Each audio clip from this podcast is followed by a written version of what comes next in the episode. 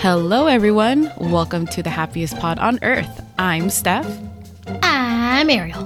And I'm Josué.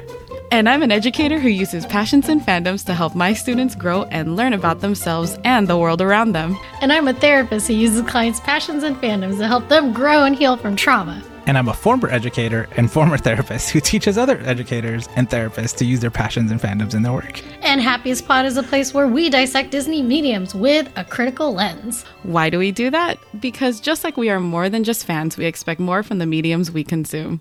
So, team, what, what, what Disney experience are we discussing today? Uh, This is the We Do Talk About Bruno reprise. We are bringing Encanto back. A sequel? Oh, dang. Parte dos? Before we even knew we were going to get one. What? lucky, lucky you all. You got your sequel before the sequel. Encantos. Encantos. I like it. I like it. Don't use Oh, that. Cut it out. No, it. too late.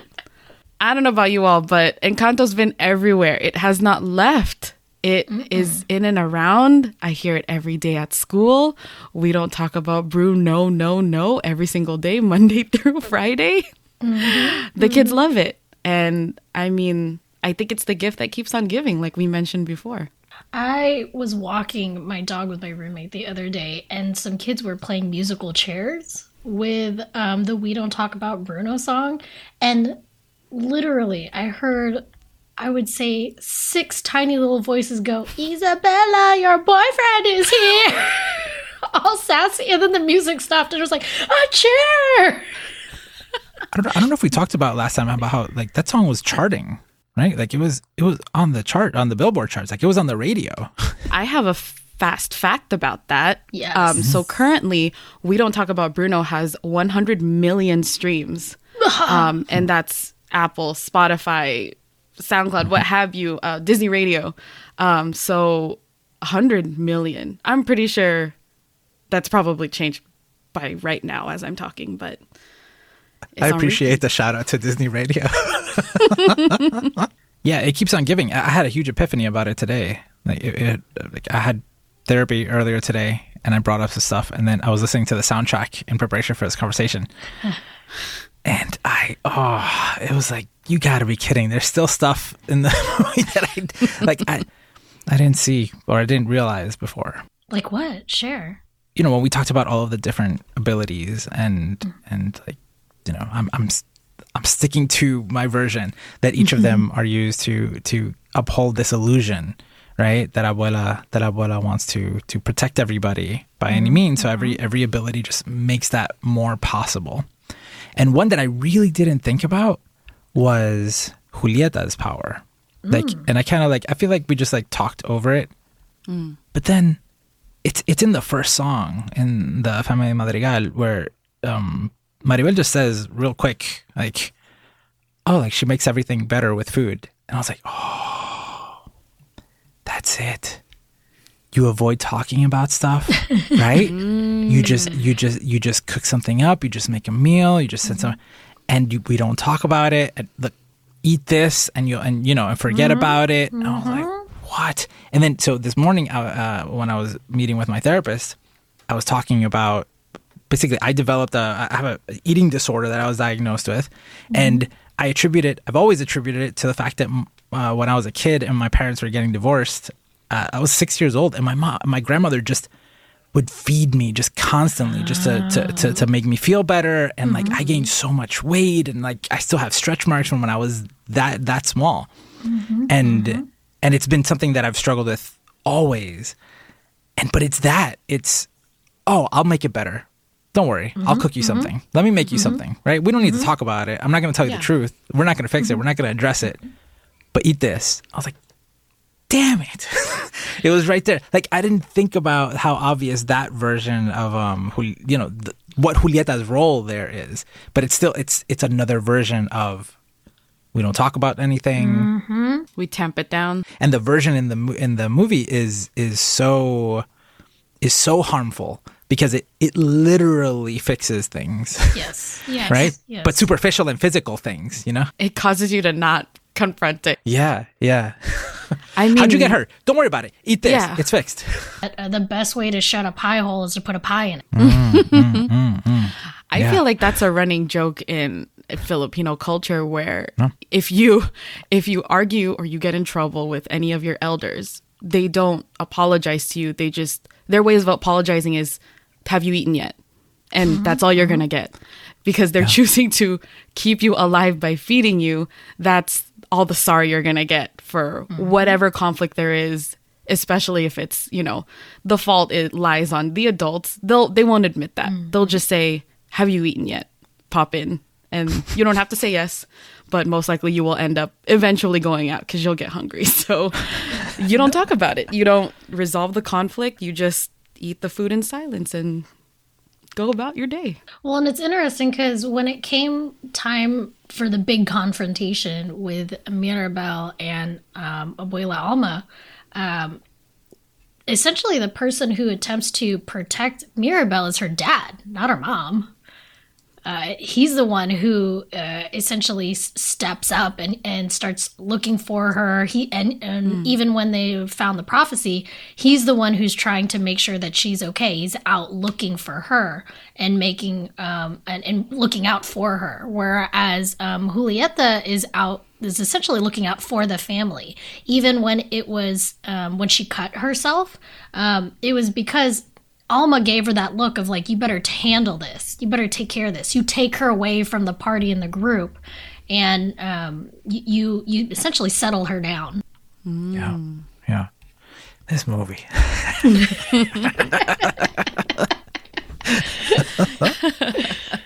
So, in doing this reprise, I think first something that we didn't talk too much about, we focused on last time really like one specific song.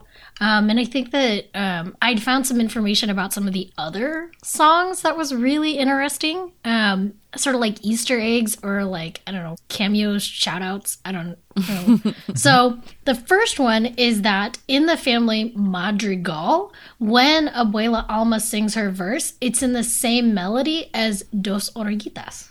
It's true. It's true. yep yeah So a little bit of foreshadowing there. Not only foreshadowing, because I, I, just listened to the soundtrack like four times before we recorded, while looking at the lyrics uh, mm. as they were playing through, and she she very clearly outlined in that in the in the the melody of Dos Oruguitas in that first song mm-hmm. about how we have to work hard mm-hmm. to mm-hmm. maintain this miracle. Right? It's like ooh, like things things were rough. We can't we can't do that again. It's like oh yeah thank, thanks. That's right. In the first in the opening scene you you told us what was going on.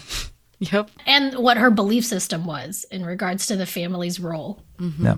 And then in the um, Waiting on a Miracle, you hear uh, Mirabel say, I would move the mountains, make new trees and flowers grow. I would heal what's broken, show this family something new.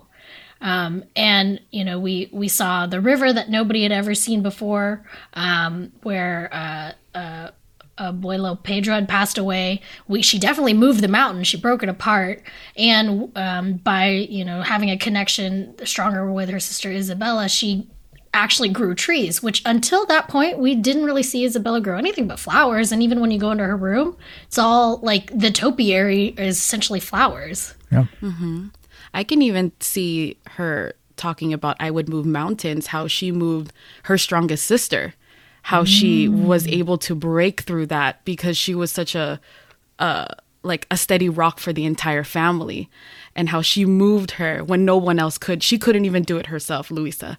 So she might have foreshadowed that as well. Yeah, metaphorically, yeah. I think I think that even if you take it literally, as if because we, we talked about last time how everybody's using their powers in an unhealthy way. Mm-hmm, right? Mm-hmm. So she's like, if, if if I if I could, I would move the mountains that are blocking everything. Mm-hmm. If I had the ability to make plants grow, I'd make new trees and and new stuff. Like not not right. It's so like literally, I can see what everybody's powers are, and I would use them differently if I if I could heal with food or whatever, I would heal what's broken. Mm-hmm. Right? Like we don't we don't talk about what's broken. We don't actually address anything that's broken. I would actually heal what is broken mm-hmm. um, mm-hmm. if i if i could and show this family maybe something new but like i think it's a, a, a completely different perspective. Like we said last time it's like you can see the things happening but the way that people are talking about it is is is is the warped version is is like no we don't actually there's a it's not the truth. Yeah, yeah. All right. And with again in the family madrigal, she says, "This is my family, a perfect constellation, so many stars, and everybody gets to shine. But at the end, when we're at all of you, she says, "Look at this family, a glowing constellation, so full of stars, and everybody wants to shine." But the stars don't shine, they burn, and the constellations shift. I think it's time you learn you're more than just your gifts. So we definitely see this idea of perfection in the first song and like everybody being allowed to be individuals. And in reality, we don't get to see them be individuals. They are only their gifts, and it's only the way that um, Abuela Alma interprets them. Yeah. yeah Yeah. Another little interesting thing about that specific part when she says burn, she sings it at the exact same melody and tone as in Hamilton in the song Burn. Ah, a Lin Manuel Miranda thing. There's lots of those I hear. Yes, yes, uh, a little, a little, little call out, a little shout out. Um, And then also in Hamilton, in the um, song Yorktown, Hamilton says, "Seize the moment and stay in it." And in All of You, Dolores sings, "I'm seizing the moment." So would you wake up and notice me? Oh, I see what you did there. Uh, another also interesting song thing, which Stef, you got it right. You were right, my fam. Lin Manuel said the family Madrigal was inspired by Belle from Beauty and the Beast. You did you you clocked that, my it was friend. you it was all you Thank you. Thank you. this is your time. Bow. bow. This is my time. You're welcome. Uh, another sort of songs uh, shout out uh, Luisa's song Surface Pressure. She says, um, uh, Was Hercules ever like, yo, I don't want to fight Cerberus? As a shout out to obviously Hercules. I don't remember who who said it, but I remember uh, seeing a video or something. It said like, you know, was Hercules ever like, "Yo, I don't want to fight Cerberus" is the most Lin Manuel Miranda thing. it's like if you didn't know It he really wrote the is. music to the to the mm-hmm. movie, at that point you're like, "Oh, this must be Lin Manuel Miranda." I know who wrote this. I know who wrote this. who, who would even think of that? Uh, and that specific song, Lin Manuel wrote as an apology and love letter for his older sister, who he saw had to bear the burdens of the family.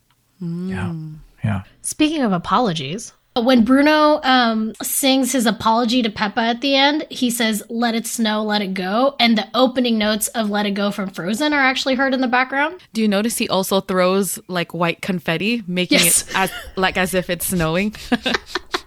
and he does even like Elsa's pose. It's really funny.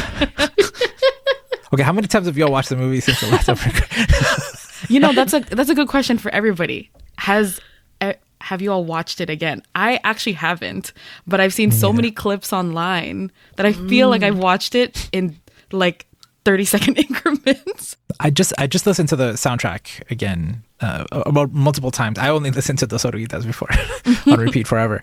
Um, but now I was like, oh, I could watch the whole movie, or let me just let me just listen to the soundtrack. And and it- I mean, it's it's kind of like watching the movie. Yeah, it is. It is. The the beats are all there. I watched it two more times. And then, of course, everything on TikTok uh, has me watch clips. Um, I think that actually counts. Um, but it was two more times. Um, one to uh, just do a refresher before we came and did our reprise, um, and another time because I needed noise in the background for like doing stuff. Funnily enough, it's uh, made its way into the karaoke queue. Um, me and my friends were on a trip uh, with our families, and we play this uh, card game called Kulture Karaoke, where it gives you like a category, and then you have to like sing a song from a girl group from the 90s like and then you would pick like i'm gonna pick spice girls or i'm gonna pick tlc or whatever. And then unannounced unprompted my husband puts on uh, the family madrigal. Because we were using YouTube and I, as you not, we all just started singing it and we all like took parts and we I mean we love the movie so much. I was just like, let's do all the other songs now. Forget this game. That's got to be the hardest song, though, right? If I'm, if I'm It in the- yeah. yeah, but the oh, I think there's a couple edits on YouTube where it like follows along with the lyrics and like who's singing it. So hmm. it was like color coded and they put the picture of the character. So we were definitely winded after that song, but we, we we still sang we don't talk about Bruno afterwards. Yeah, I think that's um, interesting because you are talking about like um, everybody taking on a part. And obviously, and we don't talk about Bruno, everybody gets to sing a part. And the part where they are um, overlapping in the song uh, at the dinner table, like setting Yeah. setting the, the table together, that actual um, composition style is actually called a madrigal which is a polyphonetic madrigal, is um, a number of voices that vary between two and eight. Um, usually features uh, maybe one prominent voice in the musical composition. Um, they uh, interweave and overlap. And so it's interesting that when we do actually have them all singing as a family, like that is how they're doing it. They're actually doing the madrigal uh, comp- vocal composition. is that similar to a round? Is it like also known as a round or is there a difference between the two? there's a difference. A round is almost like on canon where the next person goes, the next person goes. they okay. already had their individual song overlap with each other. And and is if you put on if you turn it up really loud or you put on the subtitles, the scene where they're sort of dancing around in uh, Mirabel's head and she's like looking at the um not the fortune. she's looking prophecy? at the yes. she's like she's looking at the fortune. Just look at the fortune cookie. But she's looking at the prophecy. They're all singing around her, and you can hear Isabela say, I'm fine, I'm fine, I'm fine. That's what she sings. And it's the same note that um, in key that she hear her introduction to the song where she says that um, uh, he told me that the life of my dreams was going to be mine. And a lot of people have noted that um, she has to put on the persona of perfection, but in reality, there's a good chance that her dreams weren't dreams, they were nightmares. Because everybody had these like bad prophecies, and she's just presenting it as not a bad one. I love that song, uh, the the Bruno song, because every time, like everything, I still think that all his prophecies were positive. And like in her case, like in her and Dolores' case, like they were absolutely true. Like, oh, the song, the life that you want is gonna be yours. Mm-hmm. It's a, it's just like, but it's a prophecy, so like it's gonna be in the future. It did happen eventually, and and the mm-hmm. person that Dolores wanted, it's like, oh, he only told you up to the part where like, oh yeah, your guy, he's he's gonna be with somebody else, but like, but he's your guy. Like eventually, Yeah. Yeah. you know, it's it's incomplete. Yeah, I mean, even the smaller ones, there's things that were going to happen eventually. Like that fish wasn't going to live forever. Sorry. Yeah, exactly. The director even said, like, you don't hear it in the movie, but the name of the woman is Spanish, in Spanish, translate to Miss Deadfish. like, that's her name. like, I knew your fish was going to die, girl. It was written in your name. In the is it, does it appear in the credits? Like the, uh, Mrs. Deadfish? Like you have no other identity, but you're Mrs. Deadfish, like Villager Mr. one, Green- Villager two, Mrs. Deadfish, Deadfish. Villager three. Mr. Green Thumb is down there too.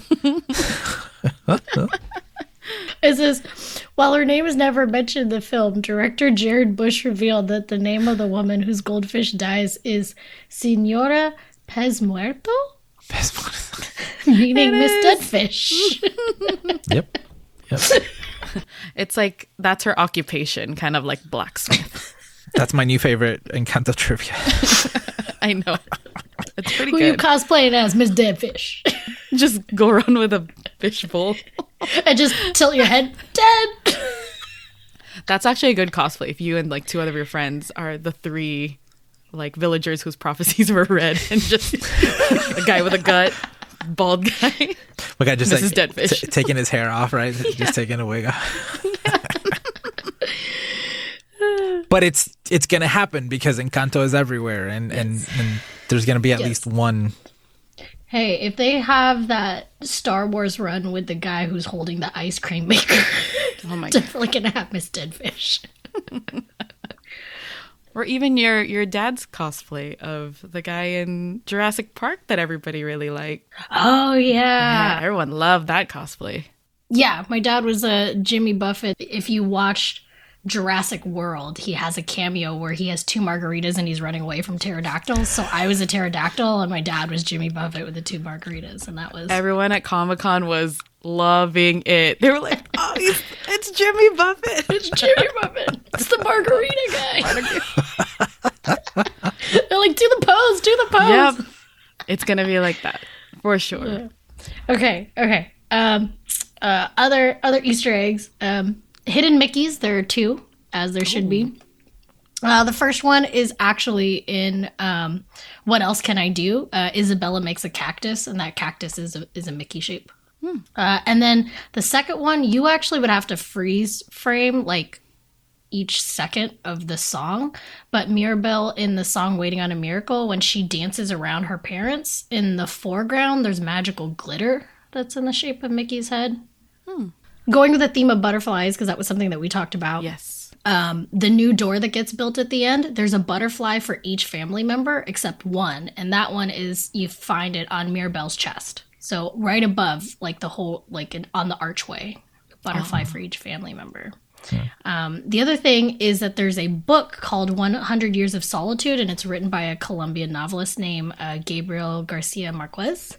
And in the book, throughout, there are yellow butterflies that appear, and it's actually the story of a multi generational family whose patriarch finds a town. Much like a Abuela. So Disney's getting sued. I'm just saying, like, there's, there's no way there wasn't some inspiration. What was the uh, what's the the movie The White Lion? Isn't Simba the White Lion or Oh, Kim, Kim, Kimba? Kimba. the White Lion. yeah, something the like that. anime movie. Yeah, Yeah, that's nothing like. like No. no. They would have to wait a couple. What is it like? It was made in the seventies, 75. and then and then Lion King came out in the nineties. So you have to wait until that production house is defunct in order to steal their things and not feel the ramifications of it. Okay, okay. um, in Bruno's room, in his room by the kitchen, um, you can see a boot with a plant in the background, and that's actually a shout out to WALL-E. It's the plant that like they find and Eva takes and stores. I don't know how I feel about Disney movies referencing Pixar movies. Uh, I, don't, I don't like that. Yeah, I was gonna mention that. I'm like, hold up, hold up, hold up here. Yeah. We need boundaries, okay? Stay in your lane. we have not moved that mountain yet. They had to build another yeah. Disney uh, CGI mountain. But that isn't the f- first time they've done that, though, right? Actually, uh, was was was Merida in um in uh the video game movie uh oh, Wreck It Ralph. Uh huh. Wreck-It Ralph? Merida's in it, right? Yeah, that's the one I'm referring to. In Wreck It Ralph, she was in there, and they make a snide, rude comment, which uh, does not sound like my Disney princesses, but they were like, um, "Oh, she was made from the other production company." Right, right, right. So that's acceptable. Right? It's like that's that that's how they should act. oh. they should be snarky to each other, Yeah. frenemies. Make a face. yeah. Mm. Yeah. They're from the other magical town, not this Yep. one. They make movies about feelings that feel okay. yeah. So yeah. So there's some uh, some Easter eggs. I mean, would another Easter egg be that the Disney Pixar, Disney CGI, that's a dysfunctional family in itself because it was like they had this partnership, they're a family, and now they're like all over the place, animators here, and I don't know, but it could be a bigger metaphor for the messiness that is Disney CGI, former Pixar. And this new generation is trying to break that generational curse. I don't know, that's going too far, but it's a stretch. Stef, what have you been doing with Encanto in the classroom? Or have you seen teachers doing? I've seen, I mean, in aside from playing the songs during you know free time and like connecting with kids because you got to mm-hmm. kind of be hip to what the kids are listening to nowadays right even though those kids are like five just turned six you got to know what's cool so i mean mm-hmm.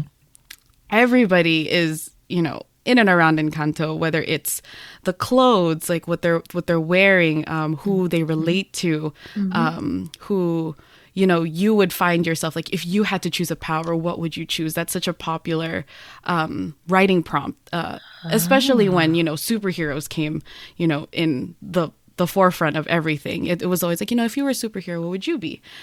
Um, a couple of educators they actually twisted that a little bit um, to fit Encanto and using that in the classroom. Um, and some teachers have been uh, using it to help kids discover their special talents. Um, there's this one uh, teaching website where it says. Um, because in the beginning of the movie, Mirabel lavishes praise on her family and their unique gifts, such as healing uh, through food, endless physical strength, even though she doesn't have any. Um, she figures, you know, she's going to contribute in big ways, like we saw. Um, so, what the teacher could do is you could ask the students to complete a writing activity where they come up with their own list of things that their family members excel at, not them per se, Oh. but I, you could say, you know, my mom's really good at, you know, making this certain dish, or my mom's really good at cleaning, you know, the house, or she's really good at maybe even putting on her makeup. And, you know, my dad's really good at, you know, so and so, my cousin's good at this and this. And then after that, you could say, how would you transfer that into magical gifts? So, Oh. let's say, for oh. instance, if your mom is really good at doing her makeup, what if she just flick of the wrist did a whole face of makeup or you know did it for like even for a dog or you know get really silly and crazy with it. Um, you could kind of take it to wherever. Or you could say you know how would that gift um, how could they would they be able to reflect on what their talent might be. Would you inherit that talent or would you take that talent further? Like if you could change the way something looked would you do that? Is it a bad thing or a good thing? Who would it benefit? Who would it not benefit? And you know would you do that for other people? So there's many different avenues that you could take a special gift. Um, it doesn't have to be magical. Um, it could just be, you know, something really simple, such as, you know, um, I can kick a ball really, really far. Well, would you want to play a professional sport or would you use those talents to, you know, help other people? How would kicking a ball help someone? Oh, you know, maybe my strength could, you know, move things for people who can't, like the elderly, things like that. So it's kind of like taking services to, you know, your community like a step further by making it magical. Um, but you know they can also scale it down by making it um, very accessible to students, which is really cool. Um, but you can make it as magical or not magical as you want. The younger kids are really fun because they can totally make it magical and then they run wild with it. Um, Yeah. So I implore you to ask a child what they would do with, you know, Luisa's uh, gift or Mirabel's gift, or even ask a kid what they think Mirabel's gift is, because you might get some really interesting answers. Yeah. I like the community framing of it because in the movie, that's really uh, like the family is really at serving the town, right? so, mm-hmm, mm-hmm. like, oh, if you know, if you had abilities, how would you help your town or the school? Yeah. Yeah. That, what a clever assignment. I mean, they're already talking about it. yeah. Speaking their language. Yeah. And I think a lot of kids have been, you know, identifying their family members within, you know, this is my cousin who always listens into whatever I'm saying and she always repeats it. Um, I don't want her to, but she does it anyway. and you know, there's there's that cousin who I don't see very often, but I know he's around, kind of like their uncle Bruno. Everybody has that uncle. yeah Yeah. and it always ends up being you know like bruno so they they really see themselves even though they might not see themselves visually they can find themselves in every character um, which is really awesome That's interesting that you mentioned Dolores and like a cousin that won't keep secrets. There is a fan theory that because Dolores can hear everything, she knew the prophecy already and was just waiting to the right time to like stir the pot so that her man wouldn't get stolen from her. Because she, Because she even says no one is worried about the magic but you and the rats in the walls. in um uh, in one of the songs she says I can hear him now. I, th- I think it's in it's in Bruno, right? It's in, yeah, like, uh, yeah. She, mumbling and something. she's like, I can hear him now. There's a lot of talk, yeah, about what she hears and the things she shouldn't be hearing. She's got all the cheese may. I mean, I mean, she and she admits, I, I've, I always knew that Bruno was there. I could hear him. Like, I, I knew, I know everything. Uh, This is why, like, I, I feel like her, her, her power is just as sad as, um, as uh, uh Luisa and and Isabela's because, like, she has to stay quiet about this stuff. You know, like she hears everything and she can't say anything or do anything about it because. For I mean, who knows what why she thinks that? But that's a lot of pressure too. You can also see in the background. Um, I think her power is the one that sucks the most uh, because um, when well when everybody's like clapping, she just uses her two index fingers because everything's just so flippin' loud. and it's like we don't e- we I don't see her wearing like any earmuffs or earplugs at all. I feel so bad. like she needs some Bowie, Bose noise canceling headphones. Number 45s. I want a Disney short of young Dolores, like where she didn't know restraint and just said everything she heard. Because there are kids who just repeat everything that they hear, even though they're Oh, not that was me. I would love to see just her just spilling the chisme, just everything. It is funny because in the dinner scene, right, she she can't hold it in. Um, but then but then like you learn, oh, she's she's had a lot of restraint. Yeah. yeah. She just stirred the pot at the right moment. Yeah, yeah. I mean, this is pretty My juicy. girl. Yeah, Girl. I get it. Yeah. she knew, she knew. But yeah, I agree. I think her power is, you know, very burdensome. And that town is not that large. Now, thinking if it was larger, if it continues to expand, is she is she using things to help her, you know, control, block it out, or I don't know. Yeah. I don't know. I just oh, I I never thought about how bad it could be.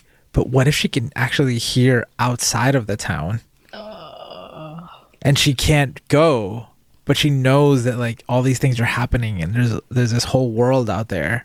There's life beyond the walls. There's oh, life beyond the walls. Oh man. We need another episode for that one. I don't even want to think about that. that is, oh, about the, Dolores's plight now. Oh, mm-hmm. the tragedy of Dolores. We don't really have a time frame, do we? No, not really. And and like mm-hmm. when things happen at the beginning, w- the story takes place fifty years after that. Yeah. yeah. And We know that they make espresso. we know that those processes are there. yeah, Um, yeah, But other than that, I mean, there's no sign of electricity aside. I mean, they're using carts. but also like we have no idea, like because we have no re- frame of reference for the Yeah. initial scene. Yeah. Like technology could have advanced. Like it could have been the 1900s, and now it's 1950, and like Uh-huh. Yeah. they're still, you know, like In- there was a yeah. big change. Mm-hmm. You know, like people are driving cars around that mountain. and They have no Yeah. idea what's going on in Yeah, there. they have no idea. They just saw a in there. mountain split, and it's like, wait, what? Yeah. What an homage to rural mm. living, especially mm-hmm. in countries like that. Because, yes, there could be cars and, you know, electric cars going around. But if you live in the boonies, In the you would not know that. you would not know that at all. And there are places that exist today that are like that. Mm-hmm. I mean, speaking of, Encanto's been so popular. So we know the, the Disney route on this. We got a Frozen 2. Yes. We And are going to be getting a Moana 2 sometime. Do you think they're going to push for an Encanto 2?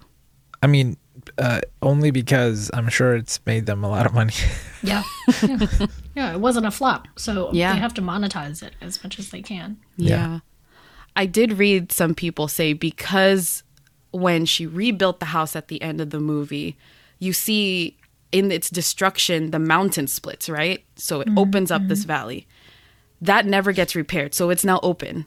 People can visit the town now, or the townspeople can go out and venture. Mm-hmm. So I wonder if this maybe sequel would be them going out or dealing with outsiders coming in. Mm. again, like Frozen surprised me when it when they had a sequel. Like I couldn't imagine what the sequel would be, Mm-hmm. and and yeah, this this I I think they have the opportunity to do some cool stuff that is kind of that would be like hard to expect. Mm-hmm. Because I mean we we talked about it's been 50 years so the world like the outside world is very different. And we don't mm-hmm. know what kind of world they live in. That's another part too. Yeah. like when we when we see Arendelle and then we we kind of expand a little more in the second one. It's like oh this world is full of fantasy uh, mm-hmm. and and and and magic. Magic, and like there's all these people who've been trapped for 50 years right? Uh i mean i don't remember for 50 years in frozen 2 right? But like all these people who were out there and there's like all this other types types of magic. So it's possible that in the world of encanto they're not necessarily maybe they're not as special Oh. right? Maybe there's hmm. other families th- there's other miracles right? There's other families with powers and, and and and abilities nearby you know? And like there, there's all these things you can explore. Now that they've grown you know mm-hmm. do you mm-hmm. introduce some kind of um i don't know like what's what's the we have generational trauma here. What do we do? What what could be next? What's the challenge? Is it is it just now adapting actually i mm. think okay here's my mm-hmm. theory. Here's my theory. Abuela dies. Oh. I was just gonna say that. yeah. I was just gonna say that. that's how it is right? Too Now- many now- Disney moms in this movie. yeah. Yeah. You deal with the loss of abuela Yeah. and how you like because she had so much control and now that she's let go mm-hmm. how do you what role does everyone else play? Who who mm-hmm. becomes the new matriarch? Who becomes what are our roles now? How does that power shift Psh, there it is. The manuel call me. I know, right? call us, wait, call him up. there's also the possibility that at the end when because they don't they don't say this they don't show it either way mm-hmm. but when um Mirabel touches the door the whole town kind of glows. It's not just mm. casita like mm-hmm. everything. Like what if everybody else got powers too? You know like like that little boy who drank all that coffee. yeah yeah like he's a speedster now He's had a power. His power is his little body just absorbing all the caffeine. Yeah, but I, I, I- I think I think that makes sense. I mean, right, and, and and you can see all the same roles, like all the family dynamics. You can start to see them play out in that generational way, right? But like they didn't get to grow; they were stifled in the mm-hmm. cocoon, mm-hmm. right? And mm-hmm. now that the cocoon has has broken, how do those? We can show how all of those roles play out Yeah. later on as as you get older just like in real life you had these roles when you were younger and then they can have then it, it can explain some of the issues you have as an adult What a beautiful segue, Josué, to what I wanted to talk about, which was a dysfunctional family roles. Um, so, as some of you know, I'm a therapist. I'm specifically what's called a marriage and family therapist. I was trained to think systemically. So, when I treat an individual, I don't just see them.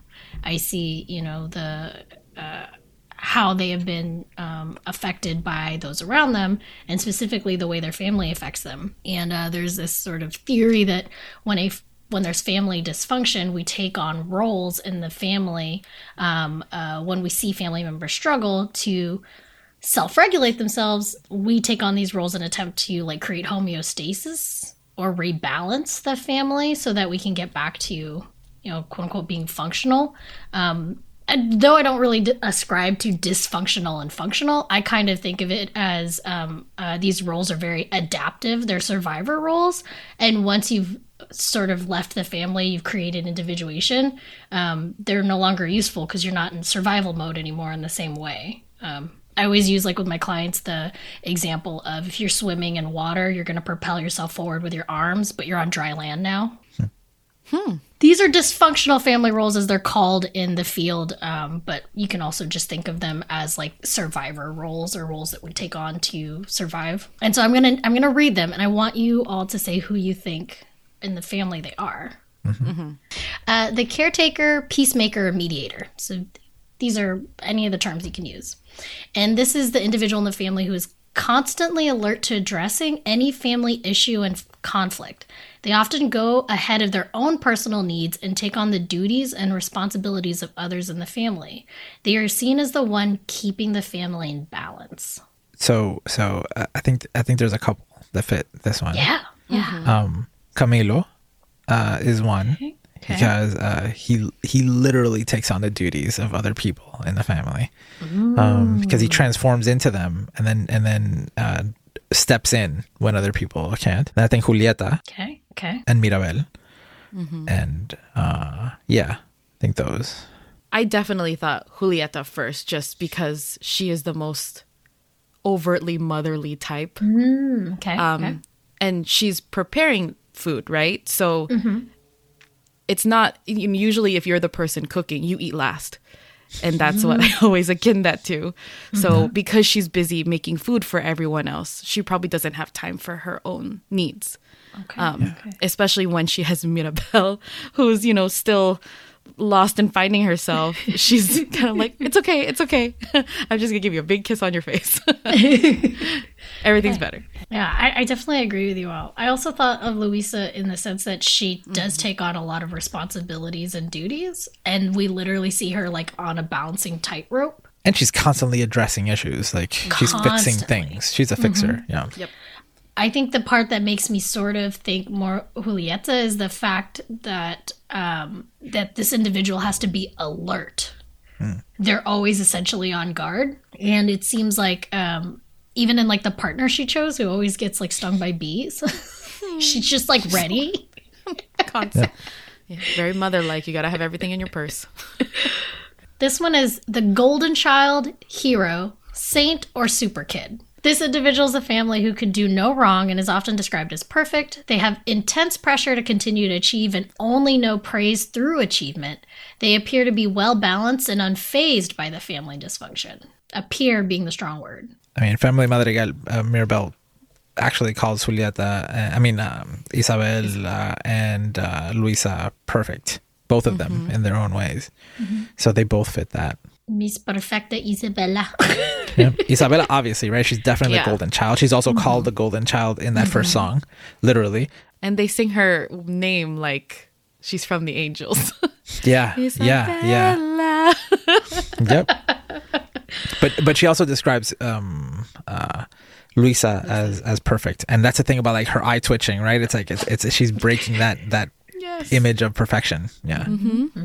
yeah, yeah, I think that the like super kid in the title definitely makes me think Luisa. You can be more than one of these, by the way. You can have more course. than one Yeah. dysfunctional family.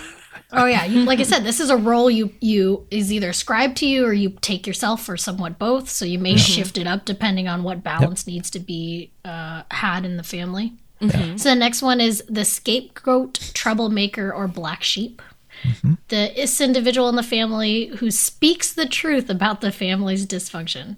Attention is only given to them when they cause a problem or a scene, and they are usually assigned this role at a young age. Um, they identify with feeling rejected, unloved, and isolated, and they are often placed in situations where they are pinned up against the golden child or compared to. Camilo and Bruno. I definitely thought Bruno, and I definitely thought Mirabel, and that that being pinned up against the the golden child. But what about Camilo?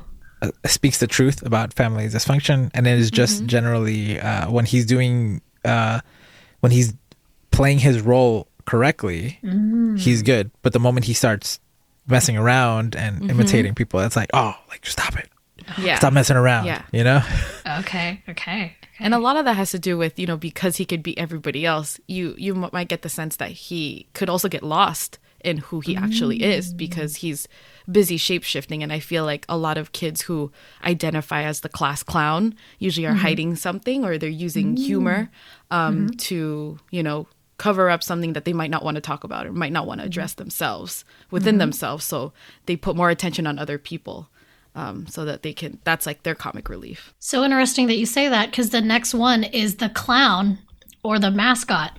Uh, this individual uh, lightens the mood in the home, especially when tensions rise or could boil over. They appear to always be ready to diffuse tension with humor, and when this is successful, it perpetuates their desire to avoid conflict and conflict resolution by using amusing behavior. Camilo Camilo. Finally, we have the lost child. This individual will do their best to blend into the background. They often identify with feelings of being ignored, neglected, and fear drawing attention to themselves. Uh, they yearn for love and approval, but are often withdrawn and isolated. Bruno, Dolores, and Mirabel. Yeah, I, was like, I totally think Bruno because he literally blends with the background. But I also think Dolores because she only speaks when she's told to like identify news. She's like, Yeah. it's like a weather girl.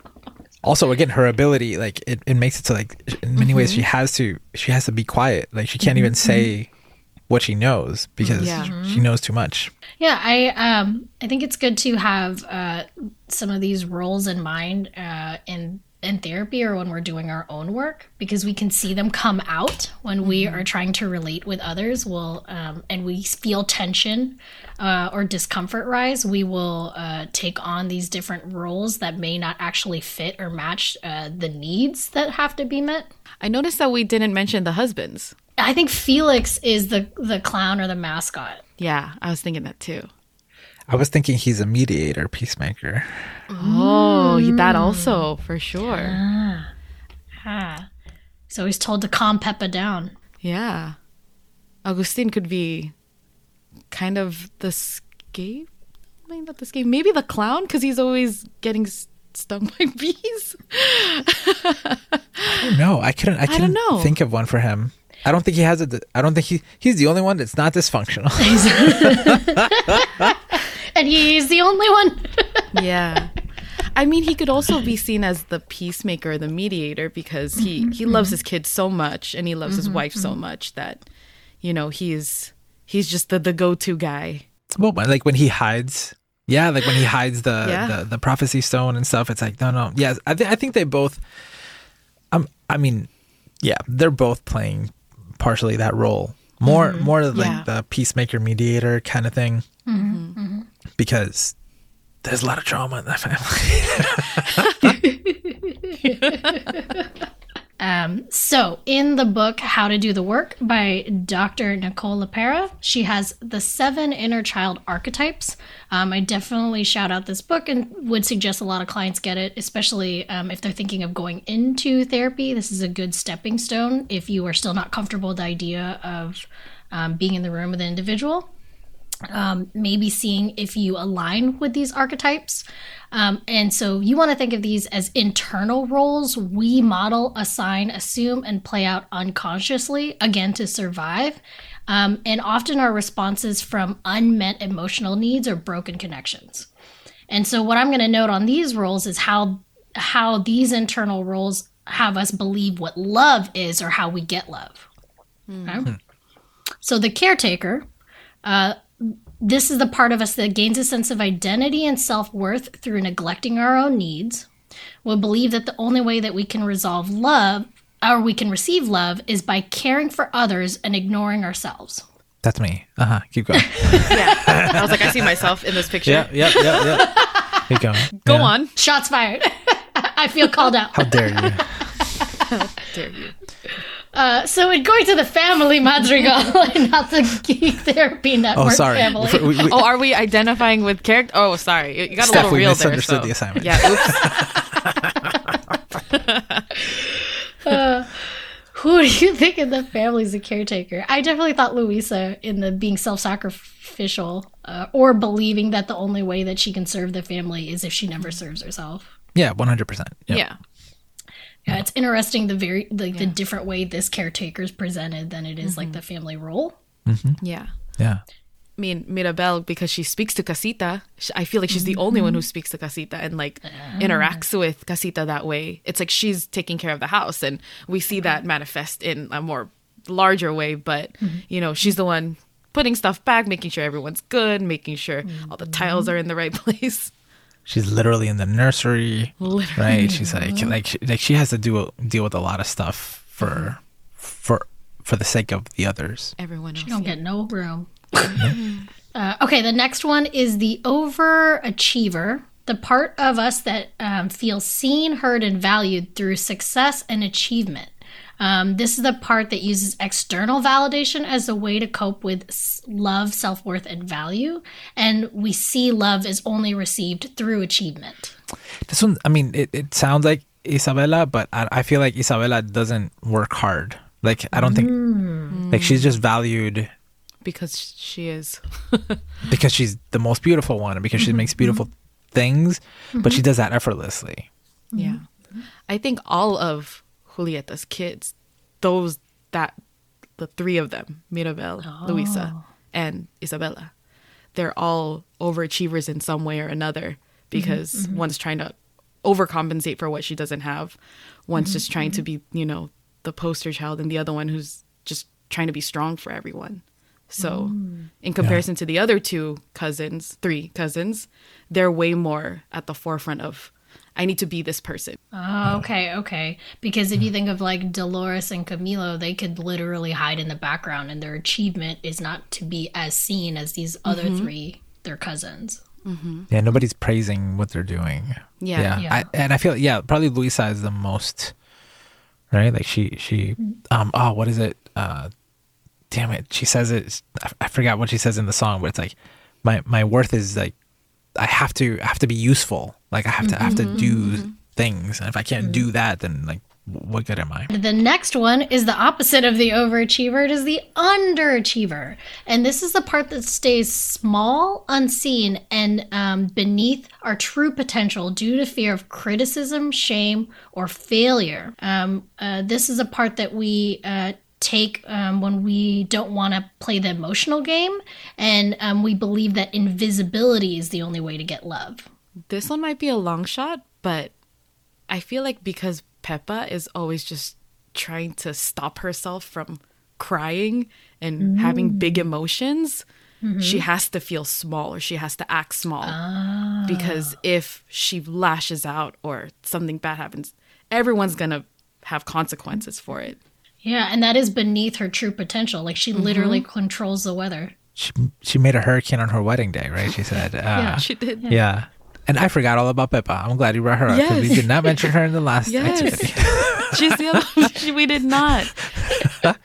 and she's the one with the power that can truly destroy or make everyone's day great. she's always subduing right her her ability yeah, Yeah. I, th- I think dolores in a way also um Uh, does that like she can't talk about the fact that uh you know she knows i think bruno too um Yeah. Yeah. in in a way uh but a, a much more literal way here right Yes. because Yeah.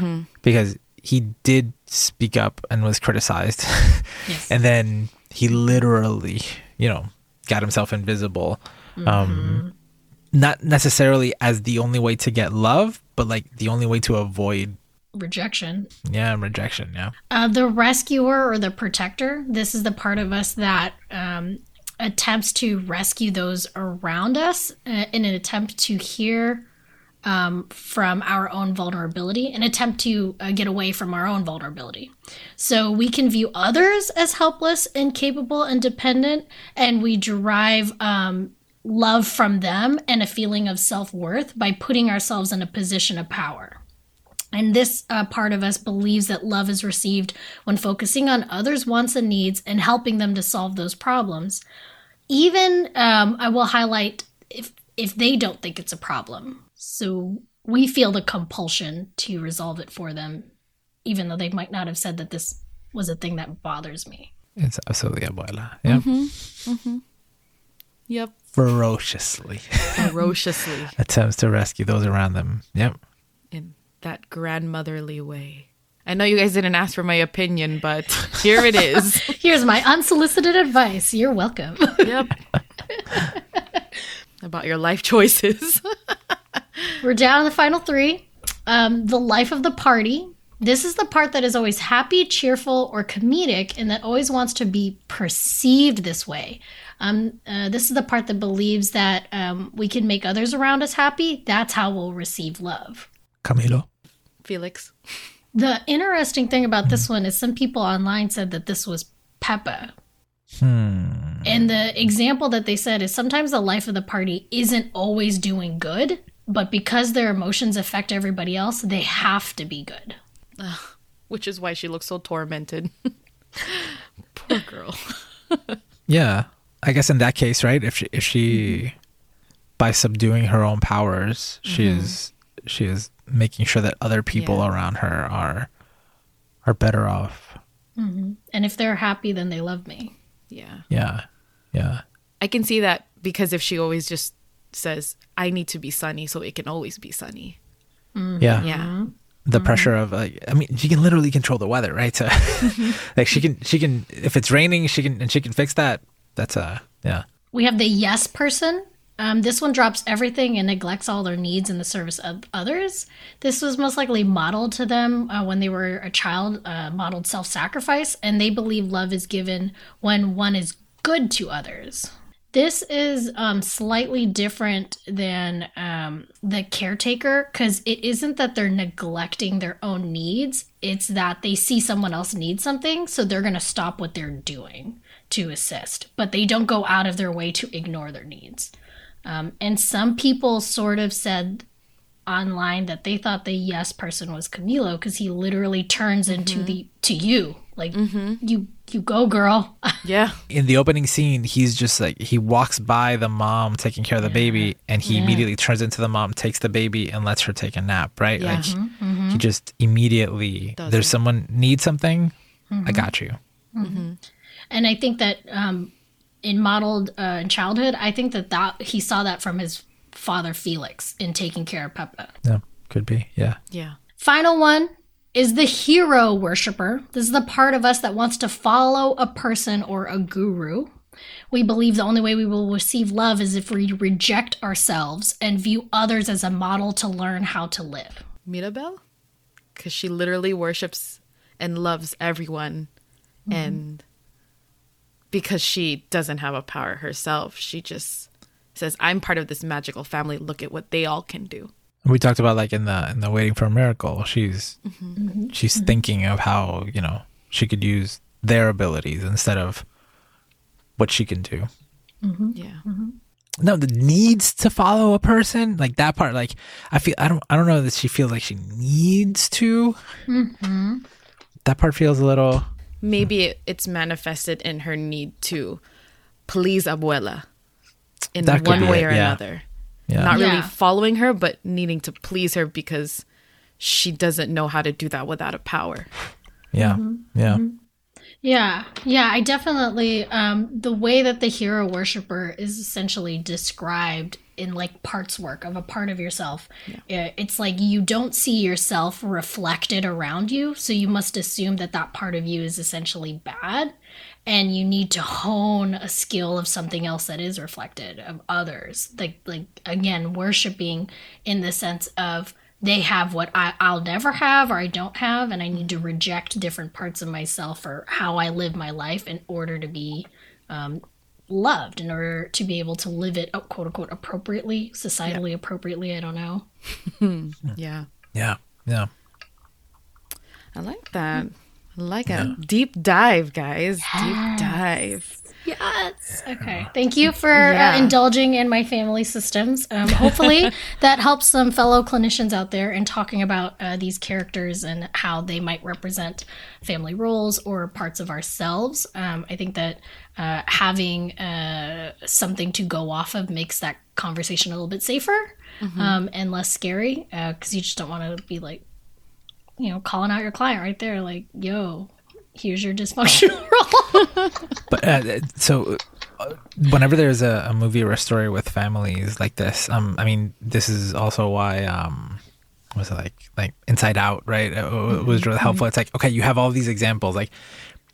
Do you possibly relate to any of them? Maybe like which one? Hmm? Which one made you feel a certain way? Or like, or if you have a lot of family members and you're like, oh, like help me understand how things are at home. Like who acts like like like who?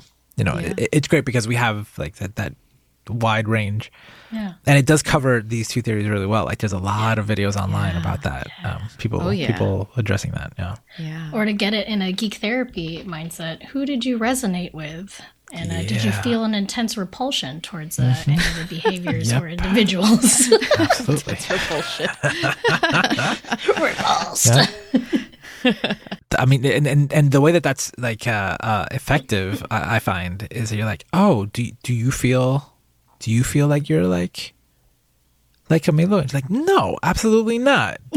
Why? And then and then that's when you go into it, right? And you're like, no, because uh, blah, blah, blah, blah. And, yeah, If I there's had the, power insight. to turn into anything, I ain't gonna turn into other people. I serve myself. There's so many people like talking about that, especially on like the Encanto Reddit. Like, if I were Luisa, I would have all Yeah. this stuff. Yep. And a lot of opinions on that one, but mm-hmm. there was a funny one that I just saw right now, and because we were talking about Encanto 2.